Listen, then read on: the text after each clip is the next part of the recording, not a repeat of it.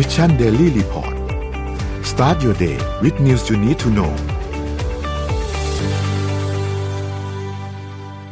สวัสดีครับ ขอต้อนรับทุกท่านเข้าสู่ Mission Daily Report นะครับ ประจำวันที่ 3 กุมภาพันธ์ 2565 ครับ วันนี้พวกเรา 3 คนมารับหน้าที่เหมือนเดิมครับ สวัสดีครับ คุณโทมัสสวัสดีเอ็มครับ สวัสดีค่ะพี่ปิ๊ก สวัสดีค่ะพี่โทมัสท่านเด็กครับ ค่ะ เรามาเริ่มกันที่ตัวเลขกันเลยดีกว่าไหมคะ ฮัลโหล มีเดี๋ยวนะคะ เอ็มได้ได้ยินเสียงปกติใช่ไหมคะได้ยินครับได้ยินครับโอเคาลยครัค่ะบเอ็มครับ ค่ะ ถ้าอย่างนั้นก็จำนวนผู้ได้รับการฉีดวัคซีนโควิด -19 นะคะ ฉีดไปทั้งหมด 115 ล้าน 531,164 โดสค่ะ เพิ่มขึ้น 274,648 โดสค่ะ แบ่งเป็นเข็มที่ 1 เนี่ย 52.3 ล้านแล้วนะคะ เข็มที่ 2 48.6 ล้าน แล้วก็เข็มที่ 3 14.4 ล้านค่ะ สถานการณ์ผู้ป่วยโควิด -19 ในประเทศไทยนะคะ รักษาตัวในโรงพยาบาลเนี่ย83,094 คน อาการหนัก 524 คน ลดลง 33 คนนะคะ ถือว่าเป็นข่าวดี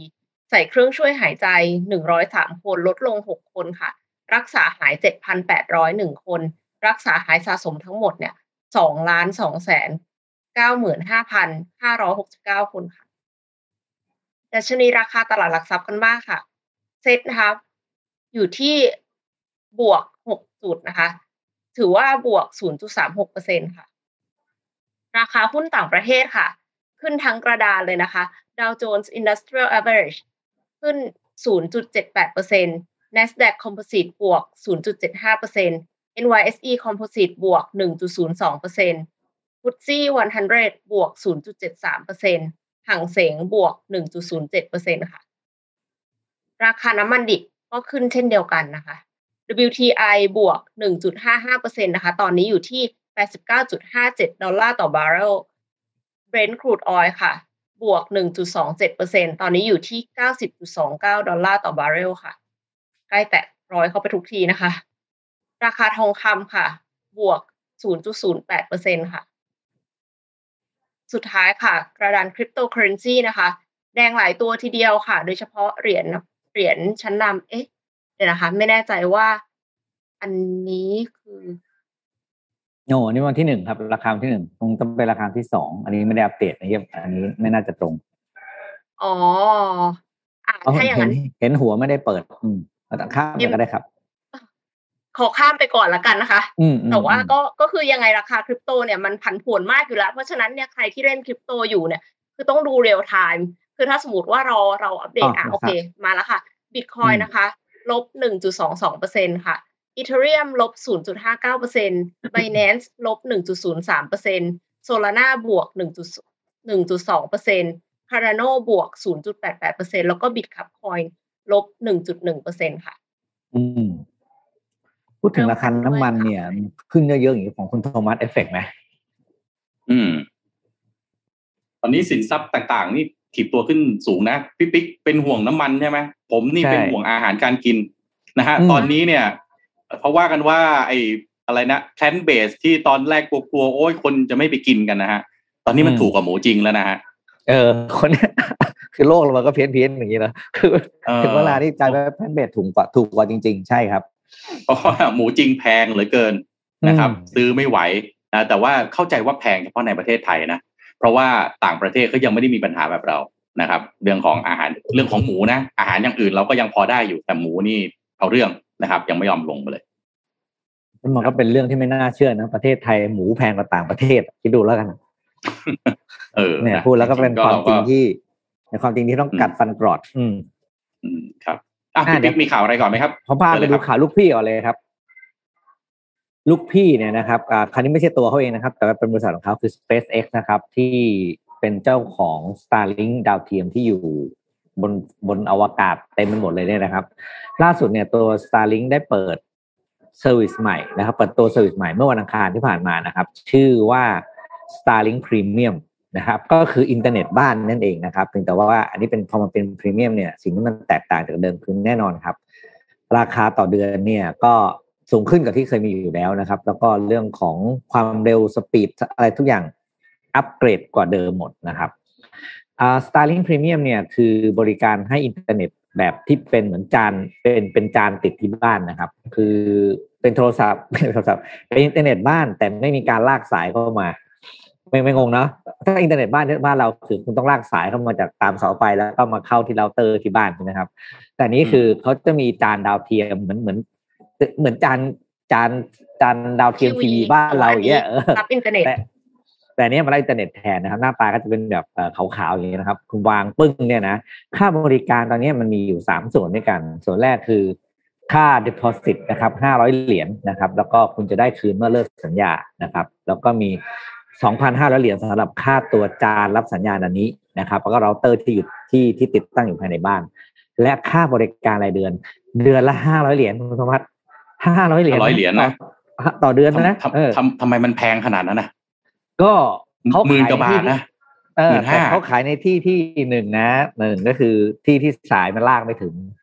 อ๋อสมมติคุณโทมัสไปอยู่บนภูเขาอย่างเงี้ย คุณโทมัสไปปีนเขาอะสมมตินะ แล้วก็อืมต้องการอินเทอร์เน็ตเร็วๆเลยอย่างเงี้ยนะ ก็ใช้ Starlink นะครับ ทีนี้สิ่งที่ถามว่าแตกต่างจากเดิมยังไงเนี่ย คือ Starlink แต่ก่อนเขามีตัว ตัว standard ของเขาซึ่งเปิดตัวไปเมื่อเดือนตุลาคมปี 2020 ตอนนั้นเนี่ยนะราคาแพ็กเกจตอนอันธรรมดาคือ 99 เหรียญ deposit ค่าจาน 500 แล้วก็ค่าบริการในเดือนร้อยหนึ่งแสดงว่าตอนนี้ตัวพรีเมียมเนี่ยราคาแพงกว่าเดิมทุกอย่างประมาณ 5 เท่า สิ่งที่อ่าผู้ใช้งานจะได้รับของตัวพรีเมียมนะดาวน์โหลด speed นะครับ150เมกะบิต per second ถูถึงเอาไว้500 150ถึง500นะครับครับ แล้วก็เอาไว้เอา latency ไว้ latency อืม20ถึง40 millisecond latency เนี่ยจำเป็นมาก เพราะว่าถ้าใครที่ช็อปบ่อยๆจะจะรู้ดีว่าถ้าเน็ตบ้านใคร latency สูงๆอะก็มีโอกาสเฟิร์มแย่งของได้เร็วถูกไหมคุณโทมัส latency เนี่ยมันคือค่าความหน่วง อ่า ความหน่วงถูกต้องครับ คือถ้าใคร latency สูงๆเนี่ยเวลาแย่งของ CF เร็วๆจะได้ก่อน เพราะว่ามันตึ๊ดอืมๆมันจะมันจะไวกว่านะครับ แล้วก็อืมอ่าเขาเรียกว่าไงนะ สิ่งที่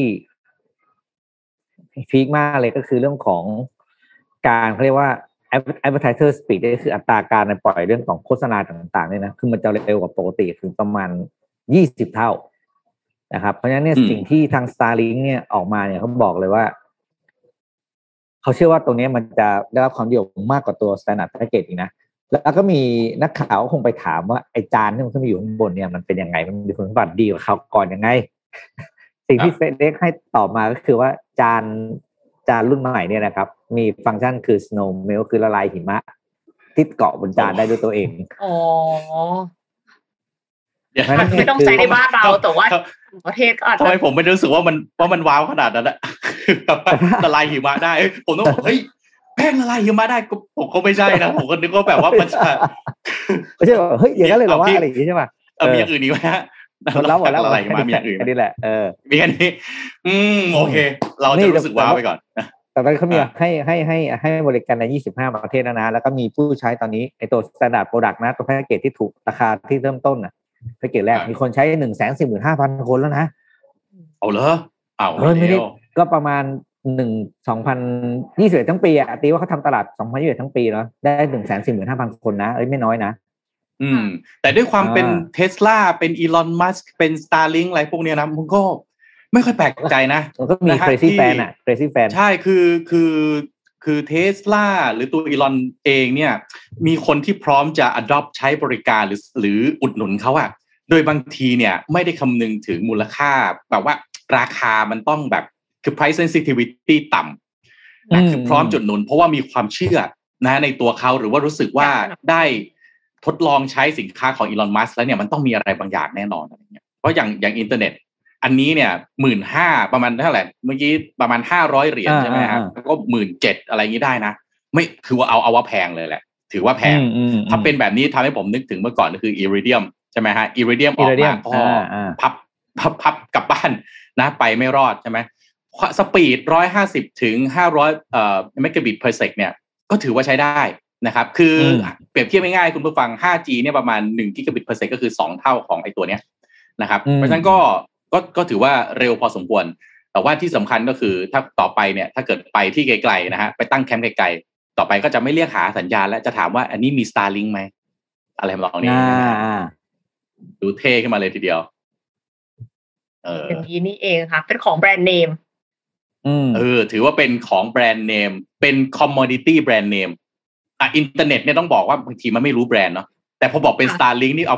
เอาแปะหน้าหน้ารีสอร์ทได้เลยนะฮะ ที่นี่มีอ่า Starlink ใช่ไหมเหมือนกับเมื่อก่อนเมื่อก่อนว่าเราในยโรงแรมชอบมีป้าย UBC ใช่ไหมเออโรงแรมเออโรงแรมนี่มี UBC ก็จะค่าพักค่าที่พักก็จะแพงหเอน่อยอที่นี่มี Starlink คือสัญญาณทั่วถึงแน่นอนอะไรอย่างเงี้ยเออดูอ่าดูดีขึ้นมาเหมือนกันนะเออไม่เลวไม่เลวส่วนใหญ่เขาขายกับครับพวกรีสอร์ท จุดขายหรือว่าพวกคนที่เขาทำงานแบบโดยเฉพาะด้านอะพวกเนี่ยแท่นขุดเจาะอย่างคุณโทมัสเนี่ยพวกเนี้ยเออจำใช้อเป็ย่านงเงี้ยจริง ๆ อะไรเงี้ยอืมค่ะอืมเพราะถ้าอย่างนั้นนี่ก็ก็สำคัญค่ะ อืมแล้วแท่นขุดเจาะคุณจะเรียกค่าเน็ตเท่าไหร่ก็ได้ปะแท่นขุดใช่เจาะจริงจริงมันต้อจงริงใช้จริงมาก อืมครัอะบโอเคครับอะผมพาไปต่อที่ตะวันออกกลางสักนิดหนึ่งครับปิ๊กปิ๊กเอ็มครับ คุณผู้ฟังค่ะทุกท่านครับ ที่ UAE เนี่ยนะครับเขาไม่เคยเก็บภาษีนิติบุคคลครับ นะฮะอะภาษีนิติบุคคลจริงเหรอคืออะไรครับใช่ก็คือใช่ก็คือไม่เคยบริษัทห้างร้านของเราเนี่ยเราทำมาหาได้ใช่ไหมครับ คนแรกที่เราต้องจ่ายนะครับ ก็คือเอ่อหลวงนะฮะต้องจ่ายภาษีให้กับหลวง ประเทศไทยเราเนี่ยนะขั้นของการจ่ายภาษีก็คือ ถ้ากำไรศูนย์ถึงสามแสนบาทแรกเนี่ยอะไม่เสียไม่เก็บไม่ไม่เสียภาษีใช่ไหมครับ แต่ว่าสามแสนบาทไปจนถึงสามล้านบาท อันนี้โดนภาษีนิติบุคคลสิบห้าเปอร์เซ็น สามล้านบาทขึ้นไปก็โดนภาษีนิติบุคคลยี่สิบเปอร์เซ็นใช่ไหมครับ แต่ว่าที่สหรัฐอาหรับเอมิเรตส์ครับก็เพิ่งจะประกาศเก็บภาษีนิติบุคคลเป็นครั้งแรกของประเทศครับในปีหน้านะครับโดย CNBC ฮะเปิดเผยว่ากระทรวงการคลังของ UAE หรือสหรัฐอาหรับเอมิเรตส์นะฮะประกาศว่ารัฐบาลมีแผน เก็บภาษีนิติบุคคลจากภาคธุรกิจครับโดยคำนวณจากกำไรของภาคธุรกิจเป็นหลัก เริ่มเก็บ 1 มิถุนายน 2023 ปีหน้าเป็นต้นไปนะครับ รายงานก็ระบุว่าภาษีนิติบุคคลของ UAE เนี่ยก็จะอยู่ในระดับที่ไม่สูงมากนัก เพื่อให้ประเทศยังคงเป็นแหล่งดึงดูดนักธุรกิจแล้วก็นักลงทุนต่างชาติได้นะครับ โดยกระทรวงการคลัง UAE ก็กำหนดว่าจะเรียกเก็บภาษีนิติบุคคลในอัตราเพียง 9%เท่านั้นเองนะฮะครอบคลุมโอ้โหธุรกิจองค์กร และกิจกรรมโอ้ทางการค้าทั้งหมดในประเทศนะฮะอย่างไรก็ตามก็จะคิดภาษีในอัตรา 0%หรือไม่ต้องเสียภาษีดังกล่าวหากบริษัทมีกำไรทางภาษีไม่เกิน 375,000ดิแรม หรือคิดเป็น US ดอลลาร์ก็ประมาณ 1 0 0 0 0ดอลลาร์หรือประมาณ 3.3 ล้านบาทนะครับเพื่อที่จะสนับสนุนกิจการขนาดเล็กแล้วก็สตาร์ทอัพนะครับซึ่งอัตราดังกล่าวก็อยู่ในระดับที่ต้องบอกว่าต่ำมากนะฮะถ้าเทียบกับชาติที่ค่อนข้างเป็นศูนย์กลางในการลงทุนนะฮะเศรษฐกิจการขับเคลื่อนนำเข้าส่งออกเมืองใหญ่ ๆ แบบนี้นะฮะทั่วโลกนะครับก็กระทรวงการคลัง UAE ก็ยังรายงานว่า ทั้งนี้รายได้สำหรับบุคคลที่ได้จากการทำงานนะครับ อสังหาริมทรัพย์การลงทุนในตราสารทุน หรือรายได้ส่วนบุคคลอื่น ๆ ที่ไม่เกี่ยวข้องกับการประกอบธุรกิจ ยังคงไม่มีการจัดเก็บภาษีในส่วนดังกล่าวครับ ทั้งนี้นะฮะเหตุที่รัฐบาล UAE เริ่มเดินหน้าเก็บภาษีนิติบุคคลเป็นครั้งแรกนะฮะเนื่องจากรัฐบาลต้องการกระจายแหล่งรายได้อื่นนอกเหนือจากการพึ่งพารายได้จากน้ำมันเป็นหลักนะครับ โดยก่อนหน้านี้ในปี 2018 นะครับ UAE ก็เพิ่งมีการประกาศเก็บภาษีมูลค่าเพิ่ม หรือ VAT นะครับ กับสินค้าแล้วก็บริการส่วนใหญ่ในอัตราเพียง5%เท่านั้นเองโอ้ดูเป็นไงฮะ โครงสร้างภาษีของประเทศเขาน่าอิจฉาไหมฮะน่าอิจฉาไม่มากน่าอิจฉานะนะฮะแต่ก็ต้องบอกว่าเอ่อคุณเป็นประเทศที่คุณธรรมหุ้นเก่าดีฮะอืมคุณธรรมะดิชาผมกลับเป็นห่วงประเทศเราเลยนะ ผมไม่พูดแทนอืมผมพูดประเทศเราเลยแหละเออถ้าครับเนี่ยเราก็พูดกันเสมอนะว่าถ้าอยากให้ธุรกิจโดยเฉพาะ SME ที่เขากำลังเพิ่งเริ่มต้นเนี่ยอืมแข่งขันได้เนี่ยนะครับเอ้ยภาษีนี่คือสิ่งหนึ่งนะที่คุณจะช่วยเขาได้อะอืม ด้วยเพค่ะราะผมเองอะผมมีเพื่อนเป็นคนไทยเชื้อสายดูไบครับเขาเทียบให้เห็นชัดๆเลยว่า ของเนี่ยอย่างที่เราเห็นคุณว่าเพิ่งอ่านไป กว่าอืม SME ที่นั่นจะเสียภาษีเนี่ย ก็ไม่รู้กี่ปีอะอีกครับแม้ว่ากระทั่งคุณจะเสียจริงๆคุณก็เสียแค่เรทเท่าเนี้เก้าเปอร์เซ็นใช่ไหมที่ที่คุณคำพูดเมื่อกี้อืมของเราเนี่ย วันที่คุณจดทะเบียนโป้งคุณก็เสียแบตแล้ววันแรกอะตั้งแต่คุณอืมก็เรียกนะ คุณคุณแจ้งเกิดบภาริษัษีทวันซื้แรอกภาษีอ่าคุณเสียหมดแล้วภาษีซื้อขายทั้งหลายครั นะบคุณคุณคิดดูว่าอัตราความต่างกันระหว่างคนที่เสียภาษี กับได้รับการยกเว้นภาษี ในช่วงอืมเริ่มต้นอะผมตีว่าสามปีแรกอะอืมเฮ้ยมันต่างกันมากเลยนะ อืมจริงสภาพคล่องนะคือจะอืมแตกใช่ต่างแคทโฟนพอสมนี่ควรคือแคทโฟนนี่คือคุณเสียภาษีติ๊ดติ๊ดติ๊ดไปเรื่อยๆโอ้ไอไอไอเงินที่จะเอาไปทำอินโนเวชันต่าง ๆ หรือว่าไปพัฒนาคนไปจ้างคนเก่งๆเข้ามามันหมดแล้วอะอืม แล้วมันซับซ้อนมากด้วยค่ะ คือบอกว่าไอ้ที่ว่าอืมจะต้องแมชกันเดือนนี้กับเดือนนั้นอะไรอย่างเงี้ย ใช้ได้เครดิตภาษีไม่เกินหกเดือน แล้วก็ต้องมานั่งคอยคิด คืออืม manage จัดการภาษีเนี่ยกลายเป็นว่าใช้เวลาเยอะมาก เยอะพอๆกับการจัดการธุรกิจปกติเลยอะอืมเนี่ยก็นะก็เราก็ดูเขาแล้วเนาะก็ส่วนหนึ่งก็คงใครทำธุรกิจนะเอาพูดตรงๆ ผมอ่านข่าวนี้ปั๊บปิดฉาขึ้นมาทันที เก้าเปอร์เซ็นต์หนึ่งเลยผมนี่เสียภาษีทีนี่โอ้โหเห็นตัวเลขแล้วแบบแทบไงหลังนะฮะแล้วแบบว่ามันต้องไปเป็นก้อนด้วยนะเพราะว่าถ้าผ่อนจ่ายเนี่ยมันก็โดนโดนดอกเบี้ยด้วยนะครับก็รู้สึกว่าโอ้โห บางทีเห็น แต่ว่าก็เข้าใจเขาเนาะ UAE เขาก็รายได้เขาเยอะอะเขามีน้ำมันใช่ไหมครับ แต่ตอนนี้ถ้าดูถ้าดูวิสัยทัศน์ของประเทศเหล่านี้ที่อยู่ใน Middle East นะฮะจากเดิมที่เป็นเสือนอนกิน ใช่ไหมครับ มีทรัพยากรทางธรรมชาติสูงมากเนี่ย ประชากรหลายประเทศถ้าพูดตรงๆ แทบจะไม่ต้องทำงานก็ได้รัฐบาลก็มีนะซับซิดีต่างๆ ให้นะความเป็นอยู่ต่างๆ ดีขึ้นมาก แต่ถ้าดูในหลังจากยุคโควิดขึ้นมาเนี่ยนะครับ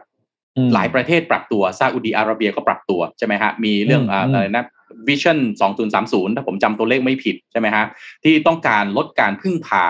นะครับ รายได้ที่มาจากน้ำมันเพียงอย่างเดียว เพราะว่าถือเป็นความเสี่ยงแล้วนะครับ เพราะว่าในอนาคตเนี่ยน้ำมัน อ่าเมื่อวานนี้อ่าผมกับนนกับแจ็คก็เพิ่งคุยกันเรื่องของไอ้ความเสี่ยงจากการใช้พลังงานจากฟอสซิลคือน้ำมันแล้วเกิดเหตุน้ำมันรั่วแบบเนี้ยนะมันก็เกิดเหตุมาตลอดนะฮะจากตามเมื่อเราเริ่มมีการใช้น้ำมันเนี่ยนะฮะมันก็เกิดเหตุน้ำมันรั่วอุบัติเหตุ แล้วก็ไหลลงทะเลไปทำให้สัตว์ทะเลต่างๆ ตายนะฮะเพราะฉะนั้นเนี่ยหลาย ๆ ประเทศก็คงไม่ประหลาดใจนะครับ ที่จะเริ่มปรับตัวเองว่าเฮ้ยรายได้ที่มาจากน้ำมันต่อไปในอนาคตถ้าคนไม่เอาแล้วจริงๆ นะครับ รายได้มันก็คงจะไม่หายหายไปเลยหรอก แต่การสัดส่วนเนาะมันคงลดลงเพราะฉะนั้นประเทศมิดเดิลอีสเหล่านี้เขาก็เริ่มมาอะไรครับเรื่องท่องเที่ยวเรื่องการดึงดูดการลงทุน ย้อนกลับมาดูประเทศไทยแล้วครับ เราก็จะไม่ใช่เสือนอนกินเรื่องการท่องเที่ยว เรื่องการลงทุนเรื่องแรงงาน อีกต่อไปจริงเรื่องนี้เรารู้กันอยู่แล้วเนาะพี่ปิ๊กเนาะเอ็มเนาะนะฮะเราเองน่าเอามาคิดเหมือนกันนะฮะขนาดประเทศร่ำรวยขนาดนั้น ยังต้องคิดเรื่องปรับตัวปรับกลยุทธ์ทำวิชั่นใหม่ ของเราเนี่ยยุทธศาสตร์ชาติ 20 ปี ไม่ไหวหรือเปล่านะฮะอาจจะต้องกลับมาย้อนดูทบทวนไหม แล้วก็ปรับโครงสร้างทางภาษีใหม่ไหม ปรับให้ SME ให้องค์ประกอบหน้าใหม่ๆเนี่ยเขาอยากจะลุกขึ้นมาแล้วทำธุรกิจ ปัจจุบันนี้เนี่ยต้องบอกว่าใครบอกจะทำธุรกิจ อยากทำธุรกิจตัวเองนี่โอ้โห เราเรียกว่าจะแตะไหลของเขานะพี่ปิ๊กเอ็มแล้วก็บอกว่าสู้ๆนะขอให้ไปรอดใช่ไหมสู้ๆให้รอดโอ้โหมันมันนะมัน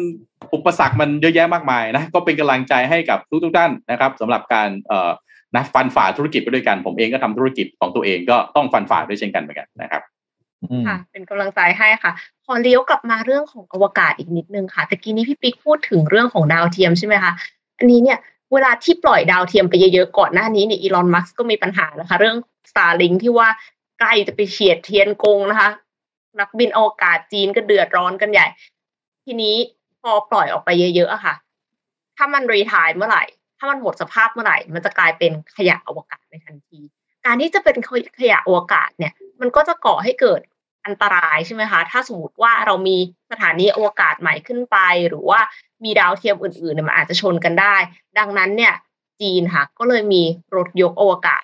รถยกอวกาศเนี่ย ใช้คำว่ารถยกอวกาศก็คือนึกถึงเวลาที่มีรถมาจอด ตอนคัน แล้วเสร็จแล้วไม่รู้ว่าจะเคลื่อนย้ายยังไง ก็จะมีรถมายกใช่ไหมคะหรือว่ารถมาลากรถไปเวลาที่รถเสีย อันนี้ก็เช่นเดียวกันค่ะ ดาวเทียมที่เสียเนี่ยลอยเคว้งคว้างอยู่บนนั้นนะคะ อยู่บนอยู่บนวงโคจรจะทํำยังไง ของจีนเนี่ย มีดาวเทียมยกดาวเทียมค่ะ แต่ว่าอันนี้เนี่ยเป็นข่าวที่ไม่ใช่ข่าวแบบเหมือนกับประกาศออกมาว่า จีนทำสำเร็จแล้วดาวเทียมยกดาวเทียม แต่ว่าเป็นข่าวที่ออกมาแสดงความกังวลค่ะ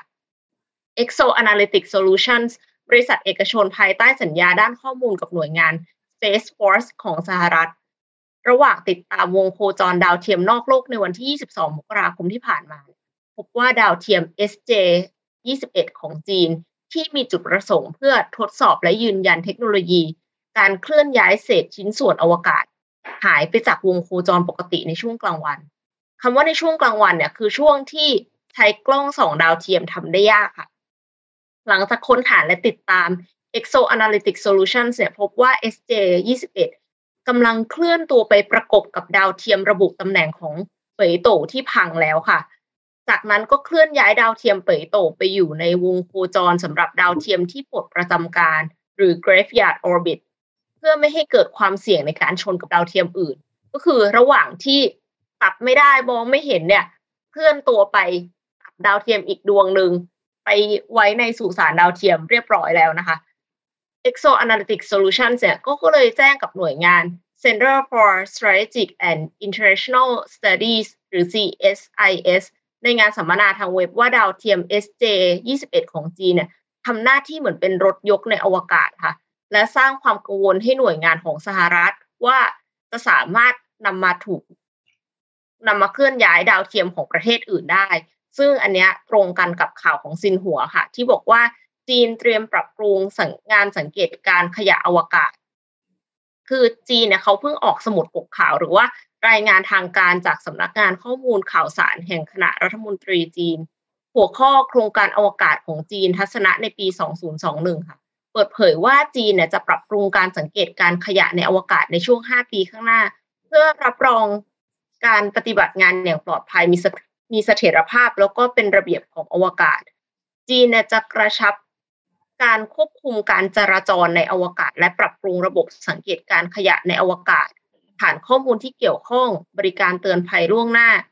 นอกจากนั้นยังดำเนินการบำรุงรักษายานอวกาศในวงโคจร เพื่อหลีกเลี่ยงการชนกันและจัดการขยะอวกาศที่เพิ่มขึ้นค่ะ ตอนนี้ดัตต้าเบสหรือว่าฐานข้อมูลเนี่ยเติบโตขึ้นทำให้การตรวจตราขยะอวกาศของประเทศ สามารถแจ้งเตือนการชนกัน การตรวจจับเหตุการณ์ในอวกาศตลอดจนการตอบสนองต่อเหตุการณ์อวกาศได้ดียิ่งขึ้น ช่วยรับรองความปลอดภัยของยานอวกาศในวงโคจรค่ะ เพื่อให้สอดคล้องกับแนวทางการลดขยะอวกาศ และแนวทางสำหรับความยั่งยืนระยะยาวของกิจกรรมนอกอวกาศ จีนได้ใช้กระบวนการ Passivation โดยให้จรวดท่อนบนในจรวดขนส่งทั้งหมด Passivation เนี่ยคือ หมายถึงการกำจัดแหล่งพลังงานสะสมที่เหลืออยู่บนจรวดออกไป ด้วยการทิ้งเชื้อเพลิง หรือพายประจุแบตเตอรี่ อันสามารถลดความเสี่ยงที่เหลือน้อยที่สุดให้จรวดท่อนบนยังคงอยู่ในวงโคจร คือไม่ไปชุดพุ่งชนใครว่างั้นเถอะ จีนยังเสร็จสิ้นการออกจากวงโคจรของสถานีอวกาศเทียนกงสองโดยยานอวกาศอื่น ๆ เมื่อสิ้นสุดอายุการใช้งาน ซึ่งมีส่วนสนับสนุนในเชิงบวกต่อการลดขยะอวกาศเนี่ยค่ะ ก็คือจะต้องออกจากวงโคจร ขณะเดียวกันจีนเนี่ยเสริมความแข็งแกร่งในการปกป้องกิจกรรมทางอวกาศรวมถึงทรัพย์สินแล้วก็ผลประโยชน์อื่น ๆ ในอวกาศ โดยเพิ่มขีดความสามารถในการสำรองและปกป้องข้อมูลจากภัยพิบัติ ตลอดจนเพิ่มความทนทานและความอยู่รอดของกิจกรรม แล้วก็สินทรัพย์เหล่านี้ค่ะ ก็นับว่าตอนนี้เนี่ยคืออวกาศเนี่ยเริ่มแน่นแล้วนะ แสดงว่าต้องมีการบริหารจัดการเป็นอย่างดี ไม่อย่างนั้นเนี่ยมันก็จะชนกันได้ ส่วนบริษัท Northrop Grumman เนี่ยก็กำลังพัฒนาดาวเทียมที่มีแขนหุ่นยนต์สร้างโดยหน่วยงานวิจัยความมั่นคง DARPA ของสหรัฐอยู่เช่นกัน แล้วก็มีแผนว่าจะปล่อยดาวเทียมนี้ในปี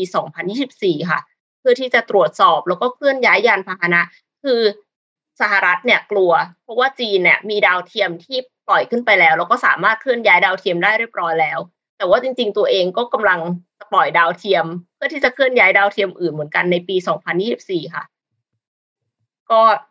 ติดตามกันต่อไปค่ะ ว่าจะบริหารจัดการขยะอวกาศกันอย่างไร ในเมื่อทุกประเทศมหาอำนาจเนี่ย พยายามอย่างมากเลยที่จะออกไปล่าอาณานิคมในอวกาศได้เกี่ยงกันได้หรือเปล่าคะพี่ปีพี่พี่โทมัส อืมมันก็คือโลกที่ใครไปก่อนได้ก่อนอะ ไปก่อนได้ก่อนนี่ของเซลล์อะเนี่ยนี่ว่าโปรโมชั่น ใครไปก่อนได้ก่อนแหมคุณไปวางเครือข่ายคุณไปอะไรไว้ก่อนใช่ไหมใครที่ไปตามมาทีหลังคุณก็เห็นเขาหมดอะแต่ถ้าคุณขึ้นไปก่อนอะไม่มีใครรู้คุณมีอะไรอยู่แล้วบ้างไงอืมอ๋อเลยต้องมีไปยึดก่อนเออแล้วเดี๋ยวนี้เวลาเขาสปงสปายเขา spy เขาด้วยข้อมูลใช่ไหมมันก็ผ่านดาวเทียมทั้งนั้นน่ะ เออโอ้โห ดูแล้ว Star Wars ของจริงนะครับ ในยุคนี้ก็ได้เห็นกันนะฮะนี่เอ็มพูดถึงเทคโนโลยีเนาะไปอวกาศผมพากลับมาที่โลกสักนิดหนึ่งแต่ยังเป็นเทคโนโลยีแล้วก็ยังอยู่ที่จีนนะครับสำนักข่าวซินหัวล่าสุดนะฮะนี่ผมอยากให้คุณผู้ฟังทุกท่านตั้งใจฟังข่าวนี้ดูครับพี่ปิ๊กเอ็มนะฮะคือไอ้วิทยาศาสตร์เนี่ยนะครับมันไปไกลมากล่าสุดเนี่ยนะฮะ จีนเนี่ยนะครับนักวิทยาศาสตร์ของเขาเนี่ยพัฒนาวัสดุทดแทนไม้นะครับหรือภาษาอังกฤษเราใช้คำว่า wood composites เนี่ยนะฮะแบบพิเศษนะประเด็นสำคัญคือมันมีความยืดหยุ่นสูง คุณสมบัติทนไฟกันเชื้อรา แล้วก็ทนต่อการพับได้หลายพันครั้งมาลองฟังดูนะฮะคือผลการศึกษาเนี่ยล่าสุดเผยแพร่ในวารสาร Sales Reports วิทยาศาสตร์กายภาพนะฮะหรือ Sales Reports Physics Science เมื่อไม่นานมานี้เนี่ย ระบุว่าวัสดุทดแทนไม้ที่ว่าเนี่ยนะฮะรักษาความยืดหยุ่นได้ในระยะยาวแม้ในอุณหภูมิติดลบ 40ถึง50 องศาเซลเซียส ตรงนี้ถ้าคุณผู้ฟังยังไม่ตกใจนะครับ ไอเนี่ยทนไฟได้แม้ในอุณหภูมิสูงถึง 400ถึง500 องศาเซลเซียสฮะนอกจากนี้นะฮะวัสดุที่ว่าเนี่ยยังคงรูปลักษณ์เดิมไว้ได้ แม้มีแล้วก็มีอัตราป้องกันโรคเชื้อราสูงถึงร้อยละร้อยแปลว่าไม่มีทางติดเชื้อรา เมื่ออยู่ในห้องที่มีอุณหภูมิที่มีความชื้นสัมผัสร้อยละเก้าสิบนะฮะเป็นเวลาเจ็ดสิบห้าวันนะฮะขณะที่พื้นผิวของไม้เนี่ยที่ไม่ผ่านการดัดแปลงจะไม่ติดโรคราดังกล่าวโดยสมบูรณ์ รายงานก็ระบุว่าวัสดุดังกล่าวนะครับ สร้างโดยการแช่ไม้เบลซ่านะครับความหนาแน่นต่ำซึ่งหนา 2-5มิลลิเมตรลงในสารผสมที่เป็นด่างที่อุณหภูมิ 100 องศาเซลเซียส เป็นเวลา 12 ชั่วโมง นะฮะเพื่อขจัดสารเนื้อพื้นหรือ matrix ที่เป็นลิกนินหรือว่าสารพวกพอลิเมอร์ในเนื้อไม้ ซึ่งมีความเหนียวแน่นออกไปจากผนังเซลล์ หลังจากนั้นก็เติมไฮโดรเจลนะครับ ซึ่งเป็นสารจำพวกโพลีอะคริลาไมด์ลงไปลงไปในไม้นะครับซึ่งจะทำให้วัสดุเนี่ยมีความยืดหยุ่น กักเก็บความชื้นทนต่อเปลวไฟได้ดีเยี่ยม ผลการศึกษานะครับโดยสรุป แสดงให้เห็นว่าวัสดุทดแทนไม้ดังกล่าวเนี่ยนอกจากทนความเย็นได้ถึง 50 องศาเซลเซียส ทนความร้อนได้ 500 องศาเซลเซียส นะครับ ไม่ติดเชื้อราร้อยเปอร์เซ็นที่สำคัญสามารถทนการโค้งงอทำมุม180องศาได้1,000ครั้ง หรือทนต่อกระบวนการอบแห้งแบบสูญญากาศที่อุณหภูมิลบลบ60องศาเซลเซียสเป็นเวลา 24 ชั่วโมงได้นะครับ ก็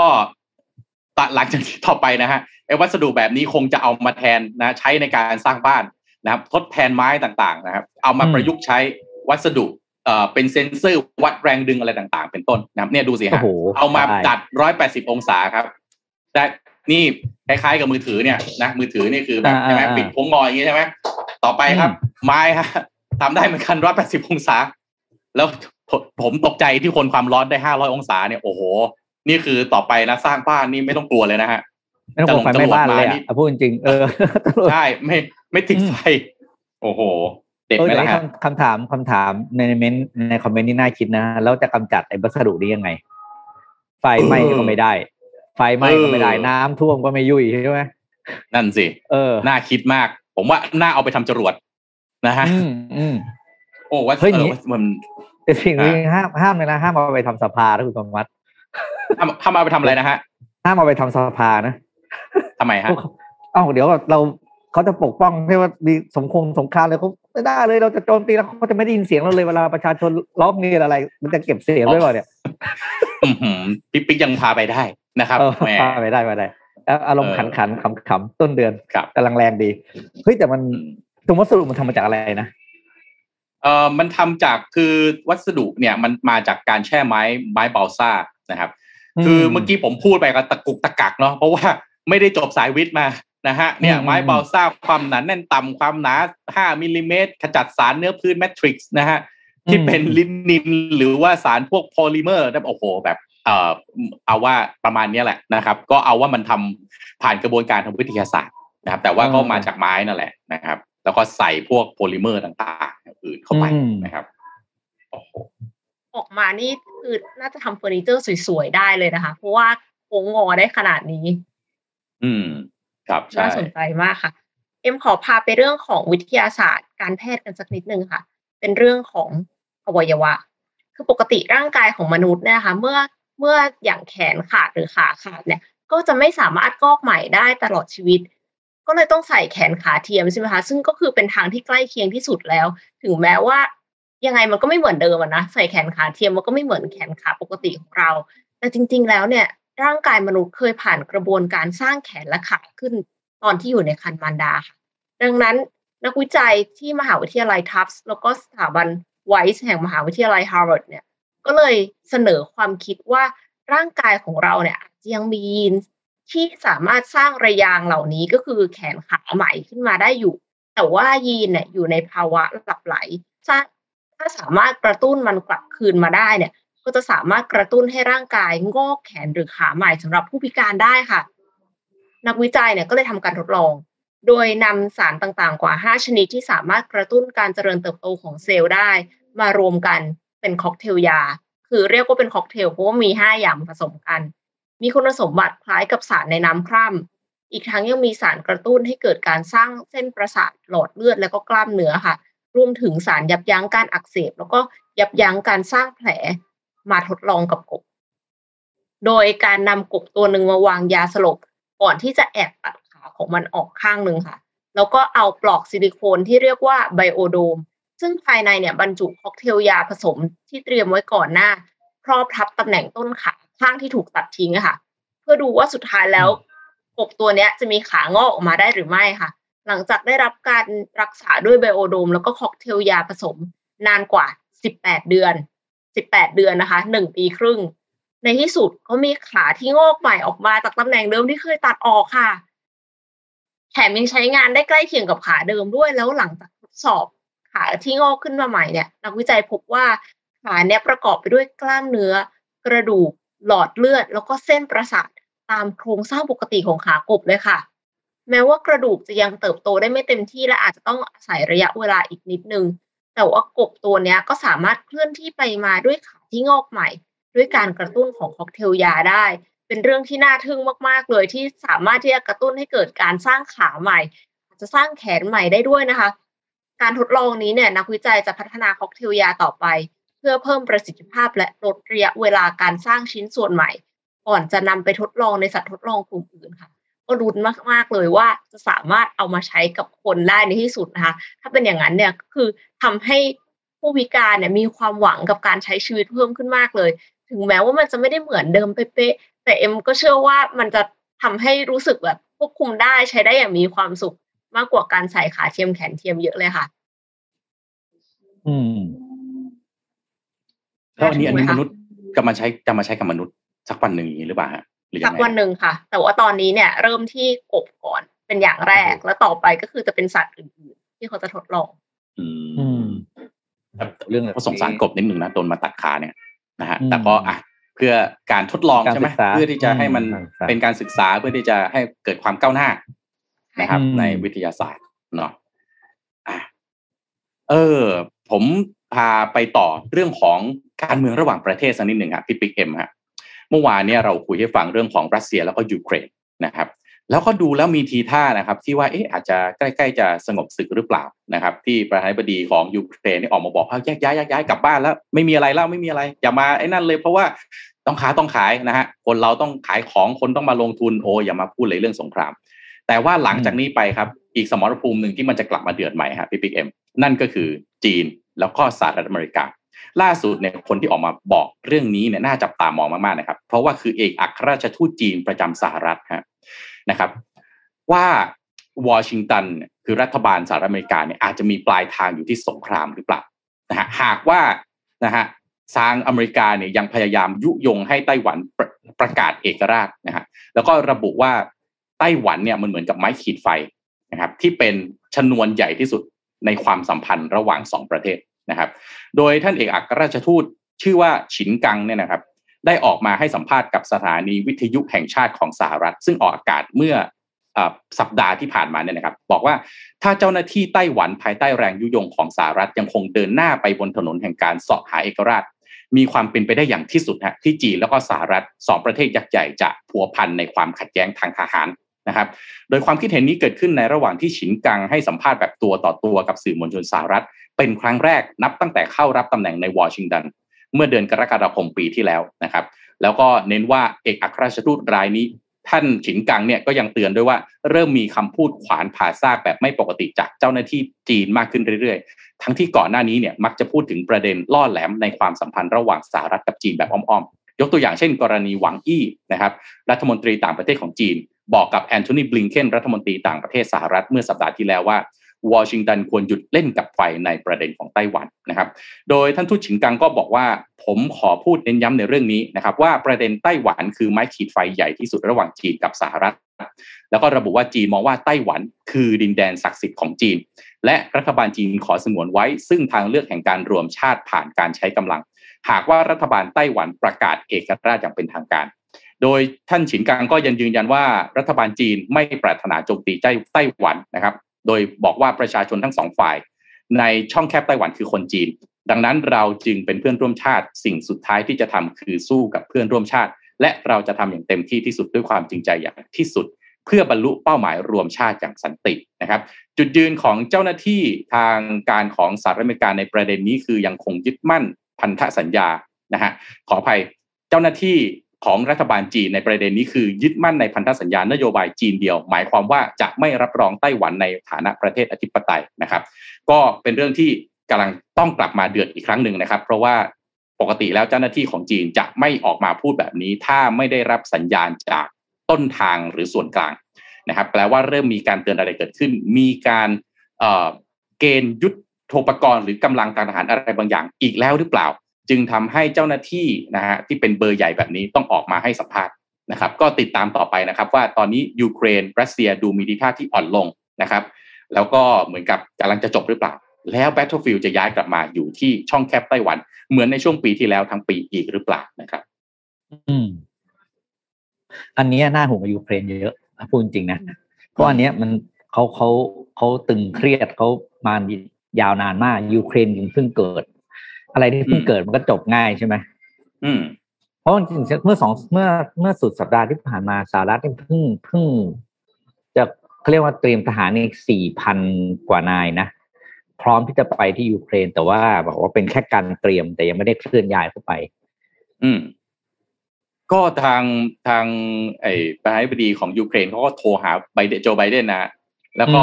เรียกว่าท่าท่าทีดูไม่ค่อยจะดีเท่าไหร่ นะครับพูดในทำนองที่ว่าโอ้ไอการเกณฑ์กำลังทหาร อย่างนี้เนี่ยแหละที่ทำให้เกิดปัญหาในยูเครนในเชิงความเชื่อมั่นทางเศรษฐกิจ ตลาดการเงินต่างๆ เนี่ยทำให้มันจุดชะงักนะครับ ก็เหมือนกับว่าทางนาโตและก็อเมริกาเนี่ยอาจจะต้อง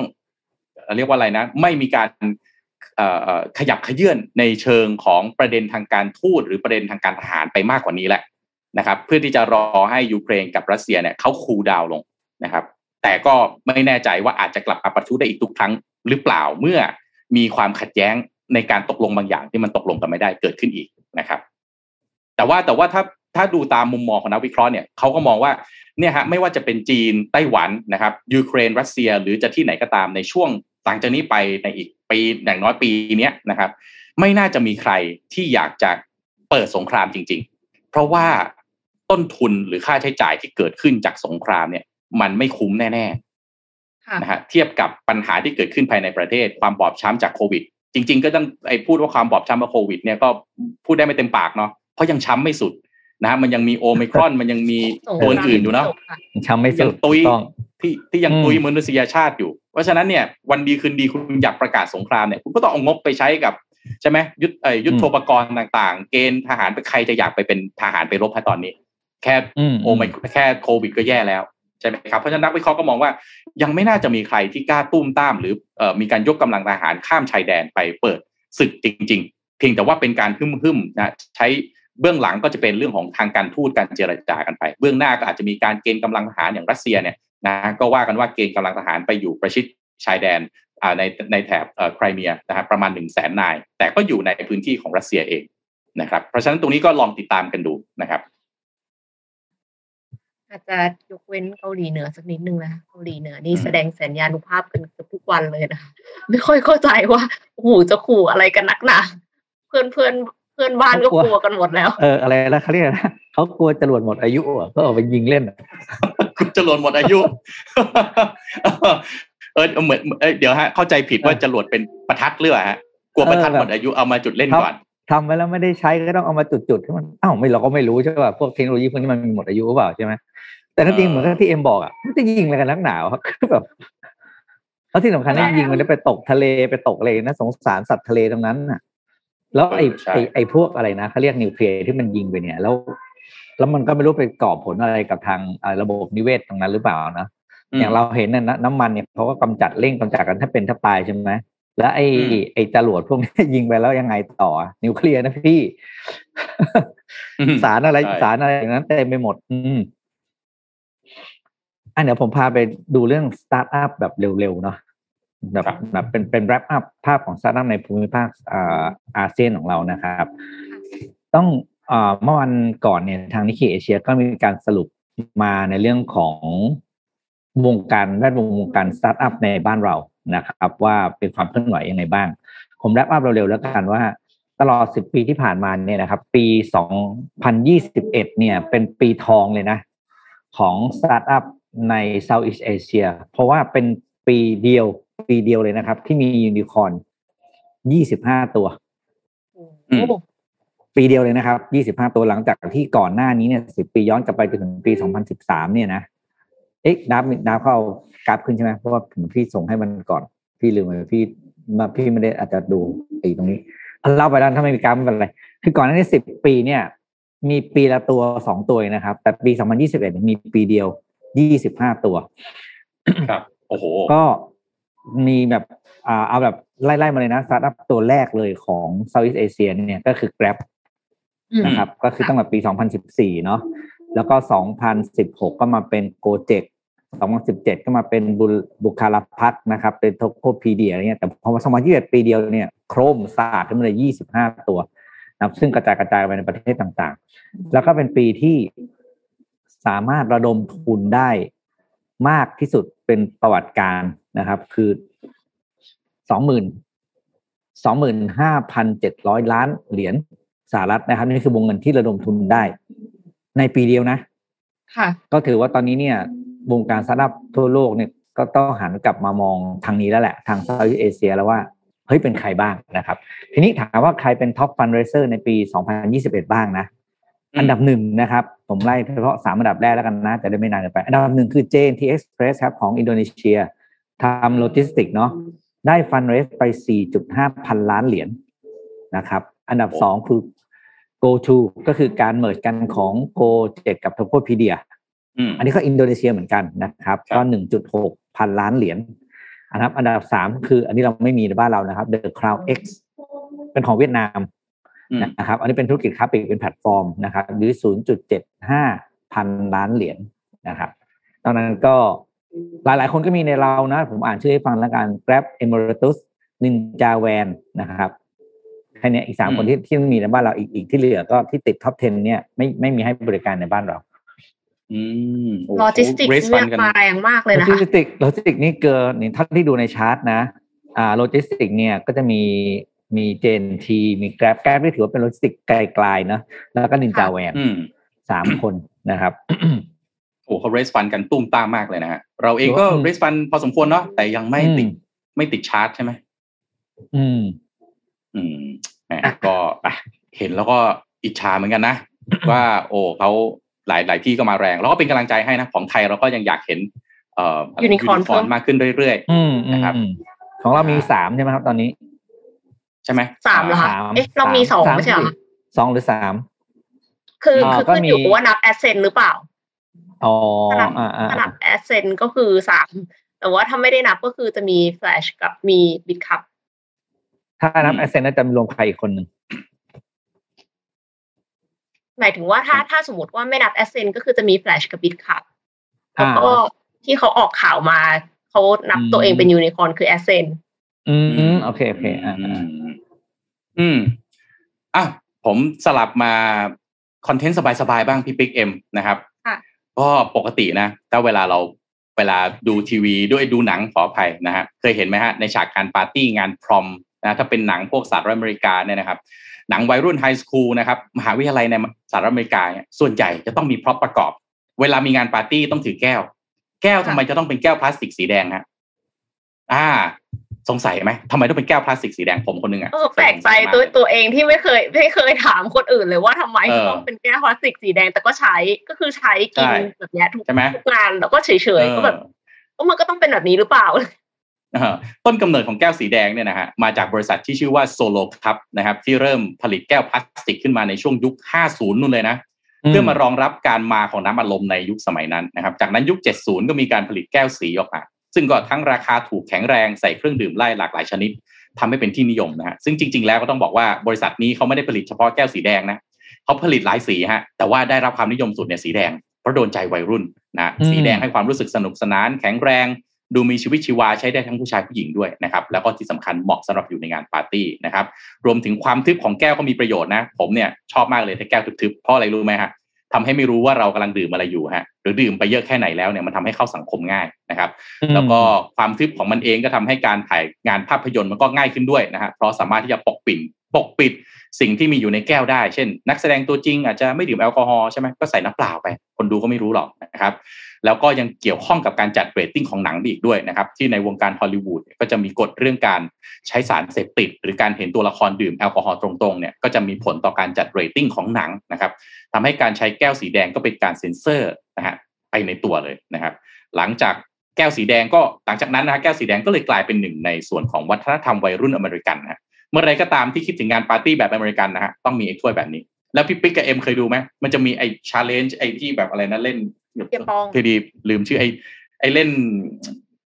ไอ้เรียงแก้วมาเออแก้วมาสลับไปสลับมาใช่ใช่ไปถึงขั้นนั้นน่ะนะฮะอันนี้ก็อ่า content มาฝากจากพลูโตเนาะติดตามพลูโตกันได้ก็จะมี content น่ารู้แบบนี้นะครับ เอามาแชร์กัน แล้วก็แปลกนะเออทำไมมันต้องเป็นไอ้แก้วนี้ด้วยก็ขายดีระเบิดระเบ้อไปเลย น่าสนใจมากค่ะ เพราะว่าคือเหมือนกับ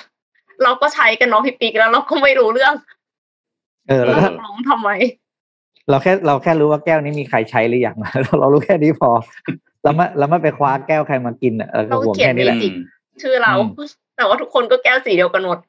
แล้วแก้วแก้วทึบนี่ผมชอบมากนะเพราะอะไรรู้ไหมครับเพราะว่าปกติผมไปปาร์ตี้ผมกินน้ำเปล่าไง พอกินน้ำเปล่านะไปชนกับชาวบ้านเขาแล้วก็จะเนียนๆใช่ไหมเพราะหน้าตาผมมันก็ดูขี้เมายำเปยอยู่แล้วเพราะไม่ได้ยากอะไรใช่ไหมแต่พอชนปั๊บพอเป็นน้ำเปล่าปั๊บอะอีกฝ่ายก็จะเอ๊ะอะไรเนี่ยกินน้ำเปล่าหรืออะไรทำนองเนี้ยพอมันเป็นแก้วทึบอ่าสบายแล้วแหละวันนั้นสบายแล้วแหละนะฮะ